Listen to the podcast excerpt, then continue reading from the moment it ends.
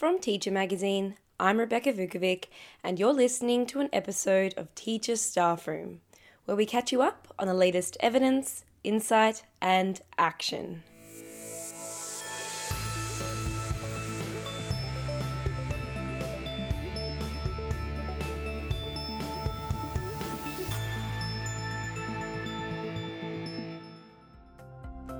Mathematics education has been a clear focus of our editorial content here at Teacher Magazine this month.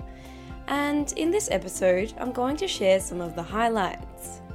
From practical activities to strategies for returning to the maths classroom, to some of the latest research to be published on financial literacy, I'll bring you up to speed. At the same time, I'll be sharing some pieces on curriculum reform and requirements as well as some contributions written by teachers, school leaders, and researchers. Let's jump in. The first piece I'd like to share involved an interview with Professor Peter Sullivan from Monash University, where we discuss a paper he led published in the Mathematics Education Research Journal. The paper offers advice to educators on strategies for welcoming students back to the maths classroom because as students return to classrooms after COVID 19 lockdowns, the authors suggest teachers should focus on rebuilding relationships, avoid rushing through missed content, and preference a deep understanding of a few topics over a superficial understanding of many. Here's a quote from Peter from the article where he cautions against rushing through content in an attempt to catch up students who may have fallen behind. I think one of the real risks that the system can make, the principals can make, is putting pressure on teachers to cover the 12 months of curriculum in the 9 months they have available. If they try to do that, the people who suffer most are the people who probably suffered the most from the remote learning. And so it's very important, just from an equity point of view, that teachers take their time in re engaging the students with school. Here's something to think about. As a maths teacher, how have you managed the return to face to face lessons after a period of remote learning? What have been the particular challenges for you and your students? This next piece is a reader submission from Lanella Sweet, an enrichment teacher at Wesley College in Melbourne. In the article, she shares examples of classroom investigations designed to help students understand and develop their use of mathematical language, and its links with other areas of the curriculum. Lanella says students need to be familiar with subject appropriate language and the use of concise and precise wording from a young age in order to be successful across all areas of the curriculum. At Wesley College, she says they've been developing students' communication skills and use of appropriate language to develop rich, deeper curriculum connections.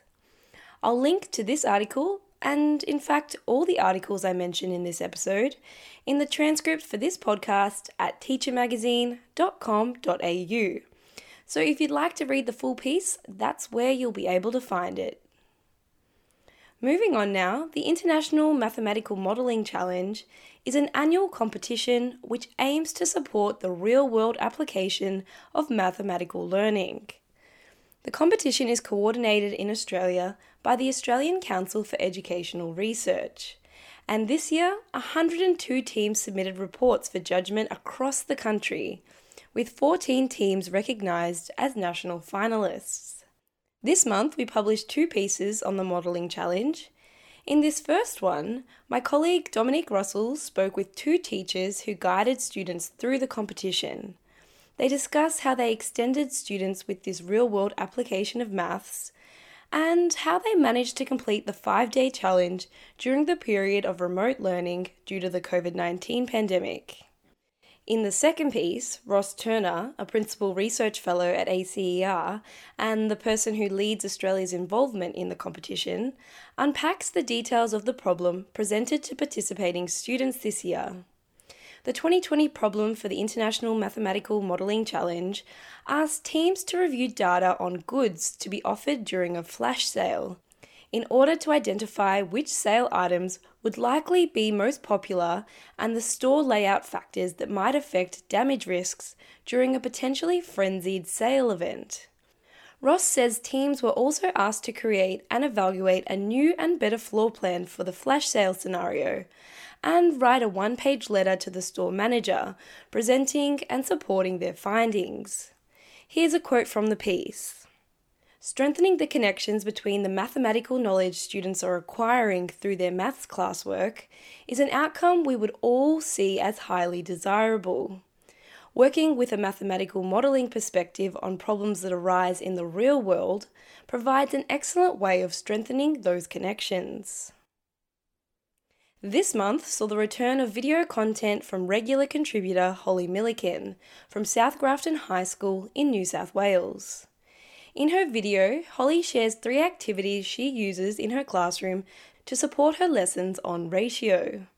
Here's a short audio snippet from the video.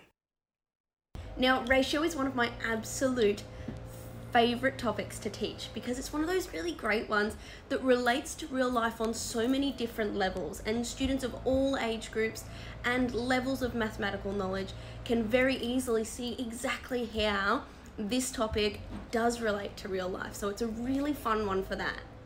After watching the video, here's something to consider. What activities do you use to relate the theory of ratio to real world scenarios? Do you find that games help students to grasp these concepts and see how they are applied to everyday life? And finally, before we move on from the topic of mathematics, I'd like to share two pieces of content we published on financial literacy this month. The first one is an infographic that explored some of the key international data to come from the PISA study of students' financial literacy skills. If you're interested in checking it out, you'll find it on the teacher website. While the infographic focused on an international perspective, last week the Australian Council for Educational Research released a report that analyses Australian students' performance in that 2018 PISA Financial Literacy Survey. In a Research Files podcast episode, I spoke to one of the report's co authors, Lisa de Bortoli. We discussed some of the key findings to come from the report and what students were required to do for this assessment.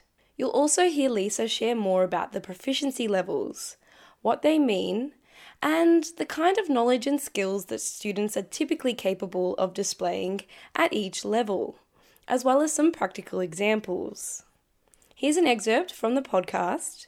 It's Lisa discussing the high performing students from Australia. Overall, I think Australian students have performed really well in financial literacy. Of the 20 participating countries and economies, only four countries outperformed Australia, and Australia outperformed 13 countries and economies. Uh, in terms of the highest and lowest performing students, 14% of Australian students were high performers, and 16% of students were low performers. For the groups of students that have demonstrated the high skills of knowledge and um, in, in financial literacy, they are to be congratulated. That was Lisa de Bortoli there. Here's something to consider. Think about the students in your class or school setting. How knowledgeable are they about money matters and financial literacy? How do you work to build on these skills to ensure they're able to perform day to day tasks like paying a bill or choosing a mobile phone plan? Earlier this month, Professor Geoff Masters penned a new column that discusses three aspects of the curriculum identified as being in need of reform, drawing on statewide consultations and submissions to his review of the New South Wales curriculum. Geoff says many people saw reform as essential if young people are to be better prepared for their futures and the changing world of work. Here's a quote from Geoff from the article. Some teachers described a sense of skating across the surface of the curriculum. There was little time to explore concepts in depth or to provide a range of examples to help students see the relevance of what they're taught or how it can be applied in different contexts. I was reminded of American references to mile wide, inch deep curricula, in which everything seems equally important. A new curriculum should contain less content. It should identify a core of essential concepts, principles, and methods in each subject and prioritize these over more peripheral facts and routines. It should draw on research to do this and to plan students' progressive acquisition of essential knowledge and understandings across the years of school. And it should support teachers to focus their teaching on deep understanding.